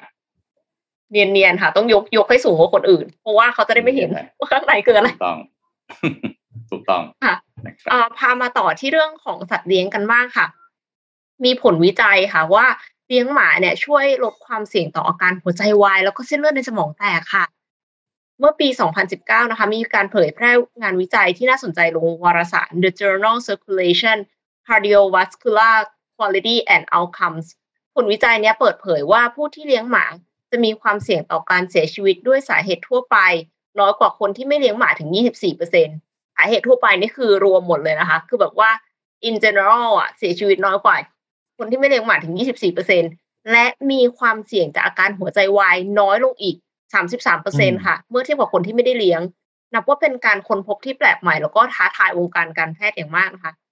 ดรเฮเดอร์วาริสผู้อำนวยการฝ่ายโรคหัวใจล้มเหลว สถาบันดูแลสุขภาพฐานผ่านศึกบอสตัน แล้วก็เป็นอาจารย์ประจำที่ฮาร์วาร์ดด้วยเนี่ยเขาบอกว่าการวิจัยนี้เนี่ยน่าตื่นเต้นมาก ๆ นะคะ แล้วก็ทีมงานได้นำวิจัยข้อมูลมาจาก ทะเบียนคนไข้แห่งสวีเดนค่ะ ข้อมูลชุดนี้เนี่ยมีรายละเอียดของคนไข้ชาวสวีเดนตั้งแต่ 40 ถึง 85 ปี ที่เคยมีอาการหัวใจวายและเส้นเลือดในสมองแตก ตั้งแต่เดือนมกราคม 2001 จนถึงธันวาคม 2012 และข้อมูลอีกชุดหนึ่งมาจากชมรมสุนัขสวีเดน และรายชื่อสุนัขที่ผ่านการลงทะเบียนในสวีเดน คือต้องเอามาแมชกันระหว่างคนไข้กับสุนัขและเจ้าของสุนัขนะคะ อืม นอกเหนือจากข้อมูลนี้เนี่ย ทีมวิจัยยังรวบรวมข้อมูลคนไข้อีกเกือบสองแสนรายค่ะ ที่เคยมีประวัติหัวใจวาย แล้วพบว่า 5.7%ในกลุ่มนี้เลี้ยงหมา คือมีเพียง 5.7%เท่านั้นที่เลี้ยงหมานะคะ แล้วคนไข้ที่เคยมีอาการเส้นเลือดในสมองแตกจำนวน 150,000 กว่ารายเนี่ย พบว่ามีเพียง 4.8%เท่านั้นค่ะที่เลี้ยงหมา เมื่อทีมวิจัยได้ข้อมูลมาทั้งหมดเนี่ย ก็นำมาพิจารณาถึงปัจจัยอื่น ๆ ประกอบ เช่น ปัญหาสุขภาพค่ะ สถานะการสมรสจำนวนลูกๆที่อยู่ร่วมบ้าน แล้วก็รายได้ ทีมวิจัยพบว่าคนไข้ที่อยู่ตัวคนเดียว แล้วเคยมีอาการหัวใจวายมาก่อนหน้านี้ หลังจากที่รับหมามาเลี้ยงแล้ว โอกาสเสี่ยงต่อการเสียชีวิตจะลดน้อยลงถึง 33%เมื่อเปรียบเทียบกับคนไข้ที่ไม่ได้เลี้ยงหมาค่ะ และเมื่อเปรียบเทียบกับคนไข้ที่อยู่ร่วมกับคนอื่น อัตราการเสี่ยงเสียชีวิตเนี่ยก็จะลดลงมา 15%ค่ะ คือคิดดูว่าคนที่เลี้ยงหมา ยังเสียชีวิตน้อยกว่าคนที่อยู่กับคนอื่น ๆ ในบ้านที่ไม่ได้เลี้ยงหมาด้วยนะคะแล้วแล้วการเลี้ยงหมาเนี่ย มันช่วยให้ลดอัตราการเสียชีวิตได้ยังไง อย่างกับว่าหมามันจะทำ CPR ให้เราได้ ก็ไม่ใช่ใช่ไหมคะแต่ว่าศาสตราจารย์ทางด้านระบาดวิทยาโพฟฟอลเนี่ยเขาบอกว่าเอ่อการเลี้ยงหมาเนี่ย คือทำให้ได้ทำกิจกรรมกลางแจ้งค่ะ คือสมมติว่าแบบ อายุเยอะแล้วอะแล้วก็อยู่บ้านก็อาจจะนั่งอยู่นิ่งๆ ไม่ทำอะไรในแต่ละวัน ซึ่งนั่นเป็นสาเหตุหลักในการเสียชีวิตก่อนกำหนด แต่ว่าพอเลี้ยงหมาปั๊บหมามันต้องจูงไปเดินเล่นเจ้าของหมาก็แบบหมาไปพัวพันกับหมาคนอื่นก็ต้องมีปฏิสัมพันธ์กับเจ้าของหมาด้วยอะไรอย่างเงี้ยค่ะ ก็เลยได้คุยกันกับเพื่อนบ้าน ก็ไม่ได้เหงานะคะ แล้วก็ได้ออกกำลังกายด้วย นอกจากนี้เนี่ยยังมีอีกผลวิจัยหนึ่งที่สอดคล้องกันเลยค่ะ การวิจัยเนี้ยมาจาก ข้อมูลของบุคคลจำนวนเกือบสี่ล้านคนเลยค่ะ พบว่าในช่วงสิบปีที่ผ่านมาในจำนวนประชากรคนที่เลี้ยงหมา มีอัตราเสี่ยงเสียชีวิตจากสาเหตุทั่วไปน้อยกว่าคนที่ไม่ได้เลี้ยง 24เปอร์เซ็นต์แล้วคนที่เลี้ยงหมาเนี่ยมีอัตราเสี่ยงต่อการเป็นโรคหัวใจและหลอดเลือด น้อยกว่าคนที่ไม่ได้เลี้ยงถึง 65เปอร์เซ็นต์ค่ะ นับว่าเป็นเปอร์เซ็นต์ที่แตกต่างเห็นชัดมากเลยนะคะ ซึ่งผู้เชี่ยวชาญด้านต่อมไร้ท่อประจำมหาวิทยาลัยโตรอนโต หัวหน้าทีมวิจัยในเรื่องนี้ ดรแคโรไลน์เครเมอร์เนี่ย ก็ได้เปิดเผยว่าคนที่เลี้ยงหมาไว้เป็นเพื่อนจะมีอัตราความดันโลหิตลดลง ระดับคอเลสเตอรอลลดต่ำลง แล้วก็ลดความเสี่ยงต่อการเป็นโรคซึมเศร้าอีกด้วยค่ะ แล้วสาเหตุคืออะไรทำไมถึงเป็นหมาเท่านั้น ถ้าเลี้ยงนกล่ะได้หรือเปล่านะคะ ดรเครเมอร์เนี่ยเขาบอกว่าหมาเนี่ยเป็นสัตว์ที่ต้องการให้เราจูงไปเดินเล่น อ่า คือเหมือนกับแมว กายอะไรปีนของมันไปใช่ไหมคะนกเนี่ยก็บินบิน เราก็อาจจะต้องแบบว่าไปแบบเช็ดตู้เช็ดอะไรที่มันมันแบบขับขับถ่ายลงมาบ้างอะไรอย่างเงี้ย แต่ว่าหมาเนี่ยต้องการให้เราจูงออกไปเดินเล่น เราก็เลยได้ออกไปเดินเล่นข้างนอกบ้าน แล้วก็มีปฏิสัมพันธ์กับเพื่อนบ้าน และการเลี้ยงหมาเนี่ย ช่วยลดระดับคอร์ติซอลหรือว่าฮอร์โมนความเครียดในเลือดด้วยนะคะ แต่ว่าเออเอ็มคิดว่า FYI ไว้นิดนึงนะคะ ว่าถ้าแพ้อันเนี้ย งดแน่นอนนะคะ หมายถึงว่าอ l ลเลอร์จิกจากขนหมาหรือว่าจากสิ่งที่อยู่ในหมาเนี่ยค่ะ แล้วก็มีเรื่องของค่าอาหารค่าหมอนะคะค่ายา แล้วเวลาที่เราจะต้องพาไปหาสัตวแพทย์อะไรเงี้ยค่ะ หรือว่าซื้อเฟอร์นิเจอร์ในบ้านใหม่ เพราะว่าเฟอร์นิเจอร์มันถูกทำลายไปแล้ว เห็นหลายคนเลยนะคะ เพื่อนที่เลี้ยงเนี่ยก็เอ่อซื้อกระถางต้นไม้ใหม่นะคะ ถ้าต้นไม้แพงเนี่ยก็กรุณาแบบว่าใช้กระถางหลาย ๆ ชั้นหน่อย ราะว่าไม่อย่างนั้นเนี่ย อาจจะถูกทำลายได้ ก็ใครจะเลี้ยงก็คิดให้ดีก่อน เพราะว่าไม่ใช่ว่าฟังข่าวนี้ไปเสร็จ ก็เลยไปซื้อหมามาเลี้ยงเลย แต่ว่าจริง ๆ แล้วพอเลี้ยงไปไม่นานไปไม่รอด เอาไปปล่อยวัด ก็จะไปเป็นภาระของวัดอีกอะค่ะก็อยากจะให้คิดกันให้ดีค่ะ แต่ว่าก็เป็นข่าวดีของคนที่เลี้ยงหมาอยู่แล้วเนาะอืมน่ารักครับ หมานี่แหมที่ก็ช่วยเป็นเพื่อนของมนุษย์ที่ดีที่สุด สปีชีส์หนึ่งเลยทีเดียวนะ ก็เมื่อกี้เอ็มอ่านตัวเลขใช่ไหมที่บอกว่า บ้านที่มีหมาเนี่ย จะมีอัตราการอะไรอัตราแข็งแรงในสุขภาพดีดีกว่าบ้านที่มีคนอยู่ร่วมมันก็แน่ที่หมามันไม่ได้เถียงนี่ใช่ไหมหมามันไม่ได้ทำอะไรกวนใจอืมบางทีแบบแบบอยู่กับคนบางทีมันทำแล้วก็ขัดหูขัดตากันใช่ไหมมันก็มีอารมณ์แบบงุนงิดแต่หมาเนี่ยอย่างที่บอกแหละหมามันไม่ค่อย อย่างดีมันก็ซนแล้วก็ทำบ้านพังแค่นั้นเองอะมันก็ไม่มีถ้าหมาตัวบางตัวมันไม่ซนหมามันฉลาดมากใช่ไหมพอมันไม่ซนมันก็มันก็ทำให้เรามีแต่เรื่อง เรื่องเรื่องสนุกกับกับกับความอะไรของมันได้อะ อืมอืมมันขี้อ้อนมันก็จะแบบว่าน่ารักชุ่มชื่นหัวใจเนาะกับคนอืมที่แบบกลับบ้านมาแบบว่าวิ่งดุกดุกดุกดุกมาละอะไรอย่างเงี้ยเออแต่ว่าอืมเลี้ยงหมาเนี่ย นิดนึงนะผมก็เป็นคนชอบเลี้ยงหมาเนาะแต่ว่า ถ้าทำใจไม่ได้อย่างหนึ่งคือวันที่มันต้องตายอะเพราะว่าหมามันอายุสั้นกว่าเราใช่ไหมเออวันเอ่อคือเวลาสิบที่ปีอย่างเงี้ยนะอืมใช่หมาที่เราเลี้ยงไว้แล้วมันแบบค่อย ๆ แก่ แล้ววันหนึ่งมา เห็นว่ามันนอนแล้วไม่ขยับแล้วเนี่ยเนี่ยพูดถึงแล้วยังนึกถึงอยู่เลยเนี่ยนะก็คิดถึงนะครับเพราะฉะนั้นอืมช่วงเวลาที่ยังใช้เวลาร่วมกันอยู่เนี่ย อย่าลืมเนาะพาไปเดินเล่นเล่นกับมันบ้างเพราะว่าหมาเนี่ยต้องบอกว่ามันมันถูกสร้างมาให้มันซื่อสัตย์กับเจ้าของจริงๆเนาะโดยส่วนมากนะ โดยส่วนมากของสุนัขเนี่ยมัน มันรักเราอะไม่ว่าเราจะหายไป เราจะไปทำอะไรของเราก็ไม่รู้อะหายไปเป็นเดือนกลับมาเนี่ย ก็ไม่น่าเชื่อนะมันก็เออมันรอเราอยู่มากนั่นะนแหละที่หมาจะงอนน่ะมันก็จะวิ่งกลับมาดิ๊กดิ๊กดิ๊กดิ๊กมาวิ่งมาหาเราแล้วเราทำให้เราก็รู้สึก เออ แบบรู้สึกผิดนิดๆเนาะว่าเออไม่ได้ไม่ได้ดูแลมันให้ดีอืมนะครับก็พูดถึงแล้วก็คิดถึงสุนัขผมที่ จากไปแล้วนะครับอืมอะพอน้องเอ็มมาเรื่องข่าวสุนัขนี่ไม่กล้าต่อข่าวนี้เลยฮะพี่ปิ๊กจะมีข่าวอะไรขั้นก่อนไหมฮะก่อนจะผมจะอ่าไปผมเรื่องผสมภามีล่มสั้น ๆ ให้ฟัง ผมมีอะผมเข้าเรื่องเศรษฐกิจก่อนแล้วกันก่อนจะเข้าการเมือง จะได้แบบช่วงแบบเขาเรียก landing soft soft หน่อยเมื่อวันก่อนนะครับ ทางอ่าสภาอุตสาหกรรมนะครับออกมาเปิดเผยตัวเลขหนึ่งที่เป็นตัวเลขที่น่ากังวลมากเลยนะครับ ก็คือตัวเลขนี้นะบอกว่า สถานการณ์ปัจจุบันเนี่ยประเทศไทยขาดแรงงานต่างด้าวนะครับ อยู่กว่าแปดแสนคนอืม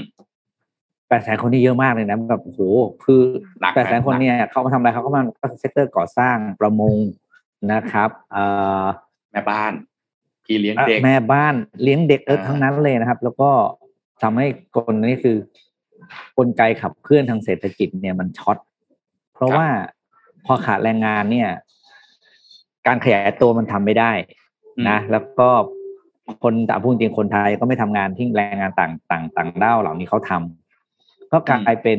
ถึงถ้าทำก็ราคาเขาเรียกนะค่าจ้างก็สูง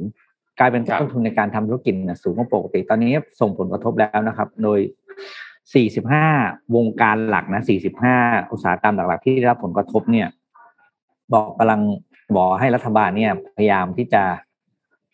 ผ่อนปรนมาตรการที่จะให้แรงงานต่างด้าวเนี่ยกลับเข้ามาทำเหมือนกับที่เราเคยอ่านข่าวนะที่ว่าที่ต่างประเทศเนี่ยเขาก็เริ่มผ่อนปรนละที่ให้ expat ต่างๆจากชาติต่างๆ เนี่ยกลับเข้าไปประจำประจำการได้นะครับ คือตอนนี้เนี่ยบอกเลยว่า โอ้โห อาหารก็แพงแรงงานก็ไม่มี แล้วแต่พอไปจ้างคนไทยมันก็จะแพงขึ้นไปอีกนะครับโดยว่าอุตสาหกรรมอาหารเนี่ยเอฟเฟก มากจริงๆอุตสาหกรรมอาหารแปรรูปปกติจะเป็นจะเป็นแรงงานต่างด้าวเยอะมากๆ อืม ตอนนี้หนักมากนี่หนักมาก อืม อาหารก็แพงแรงงานก็ไม่มี แต่ว่ารายได้ไม่เพิ่มนะฮะลำบากเหลือเกิน แล้วก็ต้องบอกนะฮะแรงงานเนี่ย อ่าอย่างบ้านผมผมพูดเลย ขาดแม่บ้านเหมือนขาดใจรับประกันเลยผมขาดโอยัดแบบเวลาแม่บ้านอยู่โอ้โหจะลาเหรอ เอ่อกี่วันโหถามแบบว่าละเอียดถามคำแรกเลยกลัวกลัวไม่กลับอะถามแบบกลัวไม่กลับ เออว่าแม่บ้านบ้านผมนี่คือเขาก็ใจดีนะ เวลาเขาลาเขาจะพยายามลาไม่เกินหนึ่งวัน เพราะว่ารู้ว่าเดี๋ยวผมจะขาดใจนะครับ เพราะฉะนั้นเนี่ยนะฮะคือพี่น้องที่เป็นคนชนใช้คนใช้แรงงานเนี่ย เอาพูดตรงๆนะ ไม่มีเขาเราขาดใจนะครับ เพราะฉะนั้นปฏิบัติกับเขาดีๆ นะครับ อย่าทำเสมือนกับว่าเขาเป็นแค่คนใช้แรงงานแล้วจะปฏิบัติกับเขายังไงก็ได้บางทีไปพูดคำพูดคำจาเนาะดูถูกไม่ให้เกียรติเขาเนี่ยเอาเอาจริง ๆ ไม่มีเขาเนี่ยนะพวกไซต์ก่อสร้างงานก่อสร้างงานต่างๆ ที่เราเองเราคนไทยพูดตรงๆ เราก็ไม่ค่อยชอบทำแล้วเนี่ยนะฮะใครจะมาทำตอนนี้ขาดแคลนแปดแสนคนอย่างที่พี่ปิ๊กว่า โอ้โห แล้วเมื่อไหร่จะได้กลับเข้ามาก็ไม่รู้เพราะโควิดใช่ไหมอืมเออต อนแรกผมคิดว่าขาดทั้งสามสี่แสนคน ผมว่าเออพอเข้าใจอย่างโรงงานที่อ่าที่ผมทำงานด้วยอยู่เนี่ยโรงงานอาหารโรงงานไอติมเนี่ยก็ขาดนะแล้วก็มีปัญหามากเลยผมเล่าให้ฟังแล้วกันคือ ผมเป็นโรงงานที่อยู่ในจังหวัดนครปฐมนะครับเฮ้ยลงปริแรงงานแรงงานจะมีสามประเภทใช่ไหมสมมัติก็คือคนคนไทยที่เป็นคนไทยท้องถิ่นนี่คือในพื้นที่เนาะในอำเภอตำบลนั้นน่ะ กับคนไทยต่างถิ่นนะพวกที่เขาต้องนั่งรถมาทำอะไรเงี้ยแล้วก็ชาวต่างด้าว ก็คือพม่าคำแคมบูเดียอะไรพวกเนี้ย เฮ้ยผมปรากฏว่า คนงานกลุ่มที่มาสายบ่อยสุด ขาดงานโดยไม่แจ้งบ่อยสุด อะไรพวกนี้สุดนะ คือคนไทยที่อยู่ในพื้นที่นะแม่คือจริงๆได้ก็เห็นเรื่องของความความอะไรนะ ความขยันความสู้งานเนี่ยสู้ชาวต่างด้าวไม่ได้เลย ต่างด้าวไม่เคยขาดไม่เคยลาอะไรทั้งสิ้น อืม พออย่างนี้มันทำให้การผลิตทุกอย่างเดินหน้าได้ปกติไงอืมอ่าได้พอขาดเขาไปเนี่ยโอ้โหเราลำบากนะ เห็นไหมขาดเธอเหมือนขาดใจเห็นไหมขาดเธอเหมือนขาดใจจริงๆเออนะฮะอันนั้นก็ต้องดูแลกันดีๆเนาะอย่ากดขี่กันมากเกินไป เรียกว่าต้องดูแลแบบมีมนุษยธรรมนะเออใจเขาใจเราถูกต้องเลยคำนี้เลยนะครับอะอีกหนึ่งใจเขาใจเรานะครับ ที่จะพามาเอ่อเยี่ยมชมกันสักนิดนึงนะครับ เมื่อวานนี้นะฮะมีการประชุมแล้วก็สภาล่มอีกแล้วครับพี่ปิ๊กเอ่อเอ็มฮะนะครับ ก็สภาล่มนะครับ เพราะว่ามีคนมาแสดง ตนในองค์ประชุมเพียงแค่ 24 คนเท่านั้นเองนะครับ ก็เลยล่มเอ้ยโทษขออภัย 234 คนนะฮะแหม24 คนไม่ถึงกึ่งหนึ่งนะครับ หลังจากที่ประธานในที่ประชุมเนี่ยขอมติสมาชิกนะเพื่อจะส่งร่างประเด็นสำคัญคือเออมันเป็นพรบที่น่าสนใจมากเรื่องนี้นะครับ เป็นพรบภาษีสรรพสามิตนะครับ แล้วก็ในเมื่อวานนี้ที่อภิปรายกันอยู่เนี่ยก็คือว่า เป็นการพิจารณาร่างพรบภาษีสรรพสามิตที่คุณเท่าพิภพนะครับ สสบัญชีรายชื่อจากพรรคก้าวไกลเนี่ยเป็นผู้เสนอนะครับ ก็พูดคุยกันในเรื่องของการช่วยเหลือเกษตรกรในการแปรรูปผลผลิตเอาง่าย ๆ ก็คือการผลิตเครื่องดื่มแอลกอฮอล์ของท้องถิ่นนะครับ ที่คุยกันมานานว่าเอ๊สัมปทานมันผูกขาดหรือเปล่า มันควรจะทำให้เกษตรกรหรือผู้ผลิตท้องถิ่นเนี่ยเขาควรจะผลิตแอลกอฮอล์เองได้บ้างไหมดูอย่างญี่ปุ่นดูอย่างประเทศอื่นๆสิ นะเขาก็ผลิตสาเกก็ผลิตอะไรได้อะนะฮะสมาชิกก็อภิปรายครบทุกคนนะครับ คุณอนุชานะครับนาคาสายนะฮะรัฐมนตรีประจำสำนักนายกรัฐมนตรีก็ขอนำร่างกฎหมายดังกล่าวไปส่งให้คณะรัฐมนตรี พิจารณาตรวจสอบเนื้อหาก่อนภายใน 30 วัน ขอภัยภายใน 60 วันเพื่อความรอบคอบนะฮะเพราะร่างฉบับนี้เนี่ยมันยังไม่ผ่านการพิจารณาแล้วก็กลั่นกรองจากคอรมอนะครับ ก็ คุณสุภาพคุณสุชาติตันเจริญ รองประธานสภาผู้แทนราษฎรที่ทำหน้าที่ประธานการประชุม ก็เลยขอมติจากที่ประชุมที่จะส่งร่างคอรบดังกล่าวไปให้คอรมอพิจารณานะฮะเมื่อตรวจสอบองค์ประชุมนะฮะก่อนลงมติปรากฏว่านะฮะมีสสแสดงตนเป็นองค์ประชุมแค่ 234 คนเท่านั้นไม่ถึงกึ่งหนึ่งนะครับหรือ 238 คนจากจำนวนสสที่ปฏิบัติหน้าที่ได้ทั้งหมดตอนนี้คือเหลือ 475 คน ก็เลยต้องสั่งปิดประชุมไปในเวลา 18นาฬิกา35นาทีเป็นเหตุสภาล่มอีกแล้วครับนะฮะ คือตั้งแต่รัฐบาลนี้มาเนี่ยเขาว่ากันว่าล่มไปก่อนไม่รับครั้งนี้นะฮะสิบสิบสามสิบสี่ครั้งแล้วนะครับครั้งนี้ล่มอีกรอบหนึ่งอะก็แหมมาล่มไออันที่เอ่อเรียกว่าหลายคนก็รอดูรอฟังกันอยู่เหมือนกันนะครับ เรื่องเรื่องนี้แหละ เลยล่มมั้งก็อ่าหลายท่านก็บอกแบบพี่ปิ๊กเหมือนกันเอ้ล่มคนเรื่องนี้หรือเปล่า อ่า แต่ก็แหมอันนี้ก็ไม่แน่ใจว่าอาจจะไปลงพื้นที่หรือเปล่าฮะกำลังเรียกว่าปฏิบัติหน้าที่เพื่อประชาชนนะเรื่องด่วนในพื้นที่มันรอไม่ได้หรือเปล่า เลยไม่ได้มาเข้าประชุมสภา เอานี่ผมแก้ตัวให้แล้วนะนี่คือเอาแลนดิ้งให้สวยๆแล้วนะอ่าทีนี้เมื่อวานมันมีค่ะว่าไงพี่ปิ๊กครับนั่นบอกเรื่องนี้จริงเรื่องสภาล่มนี่แหมกำหนดการการประชุมก็มีล่วงหน้านะใช่ไหมอืมอืมอันนี้อันนี้อันนี้เราก็เป็นเรื่องที่เราเราพูดได้เลยในฐานะที่เราเป็นประชาชนคนเราก็ไม่อยากเห็นนะที่เราเวลานั้นอยู่ในโรงเรียนนะ เราขาดเรียนเขายังหักคะแนนตัดสิทธิ์ไม่ให้เราสอบไม่ให้อะไรเราสารพัดเลยอะ กฎหมายการจ้างงานเนี่ยพนักงานขาดงานเกินกี่ครั้งเลิกจ้างได้เลยอะไรอย่างเงี้ย ครับเอาแล้วเนี่ย แล้วยังไงคุณเป็นคนออกกฎหมายเรื่องนี้มาคุณเป็นผู้ผู้รักษากฎหมายใช่ไหมคุณคุณคุณเป็นสสก็ต้องเป็นตัวอย่างในเรื่องของการเคารพกติกาเรื่องการจ้างงานเหมือนกันนะอืมเพราะประชาชนคือคนจ้างคุณนะ อืม อืมนี่อ่าต่อต่อคุณวัดว่าไงคุณวัดจะพูดว่าไงถามเอเจนดันอะมันมีอีกนิดนึงครับเมื่อวานเนี่ยมันมีเอ่อเรียกว่า จะเรียกว่าเป็นการส่งสัญญาณเตรียมเลือกตั้งหรือเปล่านะฮะก็หลาย ๆ ท่านก็อุ้ยน่าสนใจขึ้นมาเลยทีเดียวนะครับ เพราะว่ากกตนะครับคณะกรรมการการเลือกตั้งเนี่ยนะฮะก็ส่งจดหมายเวียนฮะลงประทับตาด้วยนะด่วนที่สุดนะครับ แล้วก็ในเนื้อหาเนี่ยมันก็ระบุว่าเป็นการระบุสส400 ที่นั่ง 77 จังหวัดนะครับ โดยกทมเนี่ยก็นำโด่งมามากที่สุด 33 ที่นั่งนะฮะโคราช 16 ที่นั่ง นะครับตามมาด้วยเชียงใหม่ขอนแก่นอุบลจังหวัดใหญ่ๆเนี่ยนะครับก็เป็นการจัดนะฮะแบ่งเขตนะรูปแบบใหม่ คนก็เลยบอกว่าเฮ้ยนี่มันจะเป็นการรองรับการเลือกตั้งที่กำลังจะมาถึงหรือเปล่านะครับโดยคุณกิติพงศ์บริบูรณ์รองเลขาธิการกรกตเนี่ยซึ่งปฏิบัติหน้าที่แทนเลขาธิการกรกตนี่ยครับลงนามในหนังสือด่วนที่สุดนะครับหนึ่งกุมภาพันธ์ส่งถึงผู้อำนวยการการเลือกตั้งประจำจังหวัดทั้ง 76 จังหวัด แล้วก็กรุงเทพมหานครฮะแจ้งประกาศจำนวนราษฎรตามหลักฐาน การทะเบียนราษฎรนะครับ เพื่อเตรียมความพร้อมในการแบ่งเขตเลือกตั้งสสหลังสำนักทะเบียนกลางกระทรวงมหาดไทยเนี่ยส่งประกาศสำนักทะเบียนกลางเรื่องจำนวนราษฎรทั่วราชอาณาจักรตามหลักฐานการทะเบียนราษฎรณวันที่ 30 ธันวาคม 2564 ซึ่งได้ประกาศในราชกิจจานุเบกษาไปเมื่อวันที่ 18 มกราคมปีนี้ 2565 มาให้นะครับ แล้วก็สำนักงานก็ได้คำนวณจำนวนจากสสแบบแบ่งเขตเลือกตั้งที่แต่ละจังหวัดพึงมีนะครับ ต่างๆ นานาเนี่ยนะครับ ก็ได้ออกมาเป็นการแบ่งเขตใหม่นะครับ แล้วก็มีจำนวนสสที่ก็เพิ่มมากขึ้นด้วยนะครับ ทั้งนี้ก็หากคิดจำนวนสสตามภาคหรืออะไรต่างๆเนี่ยนะครับ กรุงเทพมหานครหรือจังหวัดใหญ่ๆเนี่ยก็จะมีสสที่มีจำนวนเพิ่มมากขึ้นนะครับ ก็พอเห็นประกาศแบบนี้ออกมาปั๊บเนี่ยนะฮะก็เลยเป็นประเด็นที่ว่า อุ้ยเดี๋ยวมาแน่ เดี๋ยวได้เลือกตั้งแน่นอนหรือเปล่านะครับ อีกคนหนึ่งที่นักข่าวก็เลยรีบวิ่งไปถามครับ นะฮะคุณวิษณุเครืองามฮะนะครับ แต่คุณวิษณุเครืองามให้ข่าวนะฮะไม่ได้เป็นเรื่องการเลือกตั้งสนามใหญ่ครับ เพราะว่าแน่นอนคนก็รู้ว่าเฮ้ยก่อนจะเลือกตั้งสนามใหญ่ได้มันต้องเลือกตั้งสนามเล็กก่อนหรือเปล่านะครับ นักข่าวก็เลยไปสัมภาษณ์คุณวิษณุเครืองามที่ทำเนียบรัฐบาลเลยนะครับ ว่า เอ๊ะ เลือกตั้งผู้ว่ากทมเนี่ย มันจะได้เลือกหรือเปล่า ประเด็นน่าสนใจจากคุณวิษณุเครืองามก็บอกแบบนี้ครับว่า หลังจากนั้นหลังจากที่ ต้องไล่นะฮะต้องไล่ว่าหลังจากที่ประชุมคณะรัฐมนตรีเนี่ยนะฮะโดยรัฐมนตรีว่าการกระทรวงมหาดไทยคือคุณอนุพงศ์เนี่ยนะฮะได้แจ้งที่ประชุมคอรมอทราบถึงกำหนดการเกี่ยวกับการเลือกตั้งผู้ว่ากรุงเทพมหานคร ตามที่ได้รายงานต่อสวเมื่อวันที่ 30 มกราคมที่ผ่านมานะฮะว่าในเดือนมีนาคมฮะ จะแจ้งให้คอรมอรับทราบถึงการดำเนินการเกี่ยวกับการเลือกตั้งผู้ว่ากทมอย่างเป็นทางการ คนก็ถามว่าเอ้าแล้วทำไมจะต้องรอมีนาคมถึงจะแจ้งด้วย ประเด็นมันคือการเลือกตั้งอบตต่าง ๆ ตอนนี้เนี่ยนะฮะมันมีคนที่เรียกว่าไม่ถูกประกาศรองรับอะ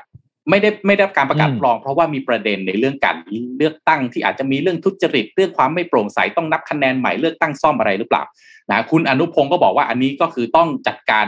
เลือกตั้งต่างๆ ตรงนี้ให้เรียบร้อยก่อนนะครับ ประกอบกับการแบ่งเขตเลือกตั้งที่ยังไม่เรียบร้อยนะครับ เพราะฉะนั้นต้นเดือน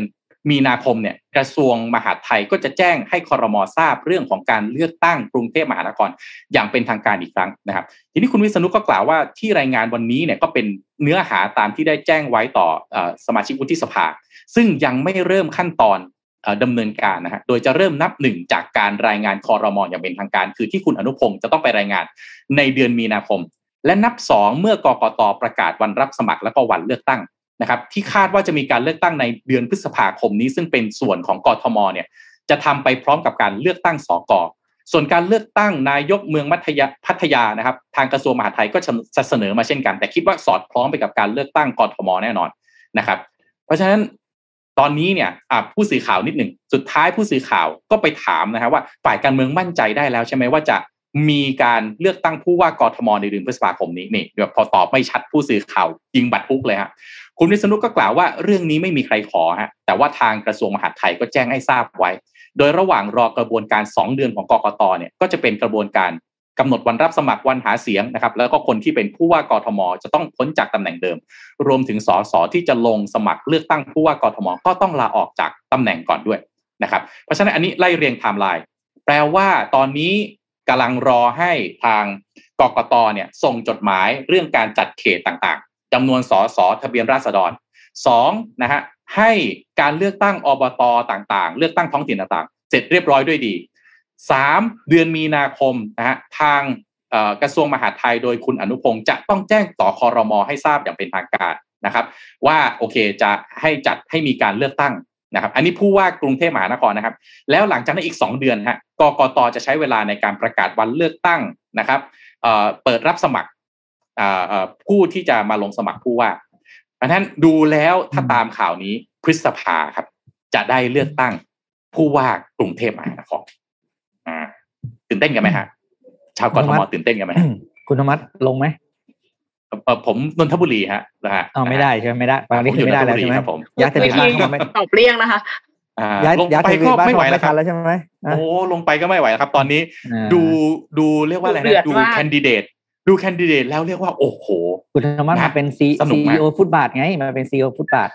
โอ้ถ้ามีประโยชน์ก็ยินดีฮะ แต่ว่าดูแล้วเนี่ย แต่ละท่านที่ลงรับสมัครเนี่ยมีความรู้ความสามารถทุกท่าน นะครับ ขอเชียร์ขอเชียร์แบบสนุกแน่นอนว่า ตอนนี้ก็ทำคะแนนกันบี้ๆกันมาเลยนะครับ นี่ยังแปลว่ามีหลายท่านที่รอเปิดตัวแน่นอน หลังจากรู้วัน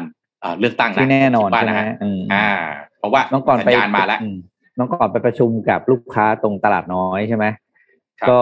เจอพี่เอพี่เอก็มาเดินหาเสียงตรงตรงนั้นอะตรงหน้าหน้าไทยพาณิชย์สาขาตลาดน้อยพอดีตอนนั้นก็มีร้าน ผมก็นั่งกินอะไรร้านเป็ดอะไรสักอย่างหรืออร่อยอร่อยตรงนั้นอะ แกก็เดินเข้ามาแจกหน้ากากก็โอเคก็สวัสดีกันไปแกก็มากับทีมชาวคณะมาลงหาเสียง ลงพื้นที่ลงมาสวัสดีแนะนำแจกหน้ากากอะไรเงี้ยตามกระทุ้นี้ทุกคนเข้มข้นนะเมื่อก่อนอาจารย์ชาติชาติก็ไปที่อะไรนะสักอย่างแกแกก็ไปทุกวันอาจารย์ชาติชาติเนี่ย อืม นี่อยากถามคุณผู้ฟังทุกท่านฮะ ในฐานะที่เป็นทั้งเป็นชาวกรทม และไม่ชาวกรทมเนี่ยนะฮะตื่นเต้นไหมฮะ จะได้เลือกตั้งผู้ว่ากรทม ในรอบเจ็ดแปดปีเลยนะ เจ็ดแปดปีนะฮะที่ไม่ได้เลือกตั้งผู้ ซึ่งต้องบอกว่าปัญหากรทมนี่เยอะมากนะฮะแต่คนกรุงเทพไม่ได้มีโอกาสได้เลือกตั้งนะครับ ก็ไม่ดีนะไม่ดีเท่าไหร่ไม่ดีไม่ดีไม่ดีอ่าไม่ไม่ดีไม่ดีเท่าไหร่หมายถึงไม่ไม่ได้เลือกตั้งนะ ไม่ได้ไม่ได้วิจารณ์ไปถึงการทำงานของท่านผู้ว่าท่านปัจจุบันคุณอัศวินนะฮะนะฮะแต่ว่าโดยภาพรวมของกรทมเนี่ยปัญหาเยอะจริง ๆนะครับ อืม อาจจะได้เลือกตั้งกันแล้วยิ่งค่ะ ว่าไม่ว่าใครจะเข้ามาก็ขอให้แก้ปัญหาได้จริงค่ะไอที่โฆษณาไว้นะคะเออขอให้ทำให้ไว้นะคะที่